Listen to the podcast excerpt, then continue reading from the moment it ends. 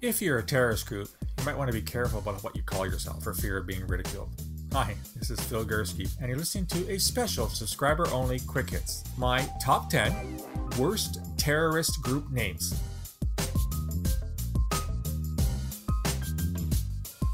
Number 10 comes from Myanmar, also known as Burma, and is the Vigorous Burmese Student Warriors. Sounds like a basketball team or something. And they're led by a guy called, wait for it, Johnny. Johnny leads the vigorous Burmese student warriors. They once held a news conference at a place called the God's Army, a rebel camp. Uh, you know, kind of hit and miss. They're not a real serious group, but the name reminds me of if you ever read Dave Barry, a Miami Herald, I believe it was, columnist in the States, He used to come up with the coolest rock band names of all time. Well, I'm not sure if this is cool or not, but the vigorous Burmese student warriors are number 10 on my list. Number 9. This comes from Iraq. This is the Army of the Men of the Naqshbandi Order. It is a Sufi Muslim terrorist group, which is an oxymoron in itself because Sufi Muslims are generally not seen as terrorists. They were formed after the US invasion in Iraq in 2003, and they want to bring back the Ba'ath party that ruled Iraq under Saddam Hussein. So, uh, A, losers. But Men of the Naqshbandi Order, it sounds like something you see by, like, by the Masons, or maybe some kind of like online gaming kind of thing. Number 8. The Lord's Resistance Army. This comes from Uganda. They've been around since the 1980s. Are they resisting the Lord? Or is the Lord on their side resisting other people?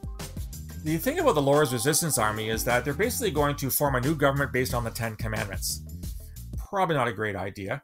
They had a, a spiritual medium as one of their early members uh, called Alice Lakwena, who uh, claimed to be receiving messages from God and would use holy water that she would sprinkle on the so called soldiers of the Lord's Resistance Army, which were supposed to repel bullets.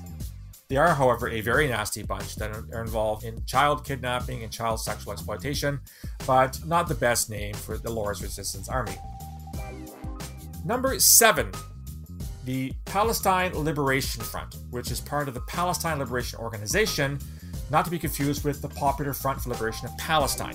When I came across this name, all I could think of was Monty Python's Life of Brian. If you That scene there in the in the sort of Colosseum where John Cleese is leading his Judean People's Front, and they're making fun of the fact that there's, you know, we're, we're the Judean People's Front, not the People's Front of Judea. Judean People's Front. Well, the People's Front of Judea. If you look at the scene, they go all around the stadium, and there's all these different clusters of people that have variations on the name Judea, Peoples, in Front. So when I think of the, the PFLP and the PLF and the PLO, all I think of is Monty Python. Number six, the Conspiracy of Fire Nuclei. This comes to us from Greece. They're an anarchist group that have carried a bunch of bombings and arson. It's not a, a very serious bunch, but the Conspiracy of Fire Nuclei. I'm not sure what I think about this when I think of the name. Do I think Smaug the Dragon? You know, who breathes fire? Uh, do I think Game, Game of Thrones? And, and what, are, what are they? What's the conspiracy all about? Are they part of QAnon? Are they predicting the future? They have some kind of Q level clearance, or do they have the conspiracy of fire nuclei clearance? Anyhow, uh, not a great name for a terrorist group. Number five, the Ku Klux Klan, KKK been around since the 1950s, but of course, this is merely the latest manifestation of white supremacist anti black in the States that dates from the post Civil War days in the 1860s. What is it about the KKK that bugs me? First of all, there's actually four Ks in the word. The official title is Knights of the Ku Klux Klan. Now, you say Ku Klux Klan fast 10 times, you're going to have a problem saying it. There's too many Ks. Uh, secondly, K stands for strikeout in baseball short form. So the Knights of the Ku Klux Klan have struck out four times in their name alone.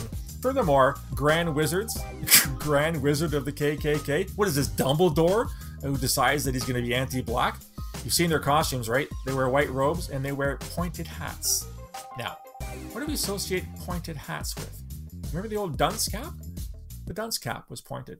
So what, what is it when the Grand Wizard of the KKK wears a pointed dunce cap to various ceremonies? It doesn't really sell it for me. Number four, Bangsamoro Islamic Freedom Fighters, or BIFF, or BIF.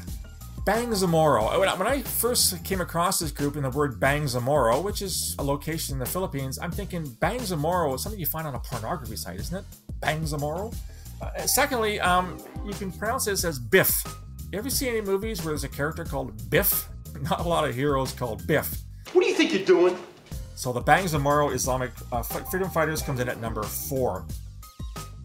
Number three is a group that's been around for a while that is trying to protest the Armenian genocide by the then failing Ottoman Empire during World War I, 1915-1916, and it's called Asala, the Armenian Secret Army for Liberation of Armenia.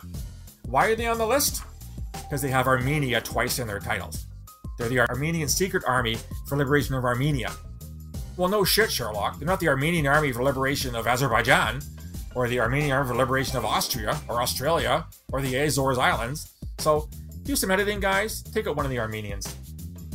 Number two is the Islamic State. But not as the term Islamic State. In Arabic, the Islamic State is uh, Dawlat al-Islamiyya fil Iraq wa Shams, which comes out as Daesh. The problem is, is that Daesh is also a slang term for bigot, which I suppose these people are. They're very bigoted. But interestingly, uh, ISIS hates it when people call them Daesh. And they've actually threatened on their propaganda to cut the tongue out of anybody who calls them Daesh. So even ISIS doesn't like its own name. So they come out as the losers on number two. The number one worst name for a terrorist group in the world today is going back to the Philippines, the Moro Islamic Liberation Front, or MILF. if you don't know what a MILF is, I'm going to have you Google it. Parental warning you're going to come across some very explicit sexual imagery. For a terrorist group to be known as a bunch of MILFs doesn't strike a lot of fear in people's hearts. So, my humble advice to the Moro Islamic Liberation Front is Google your name, and if you're not the first thing on the list that comes up under MILF, you might want to change it. That's my top 10 for the worst terrorist group names. In a few weeks, I'll share with you the top worst terrorists in history. For the time being, that's it. Let me know what you think. Love to hear what you have to say. If you want to subscribe, go to the website, borealisthreatandrisk.com, hit the subscribe button, provide your email address. Not only do you get access to all the information that everyone else gets, the podcasts and blogs, you get ones like this, which are subscriber only. Love to hear from you. Drop me a line. I'll talk to you again soon. Until then, stay safe.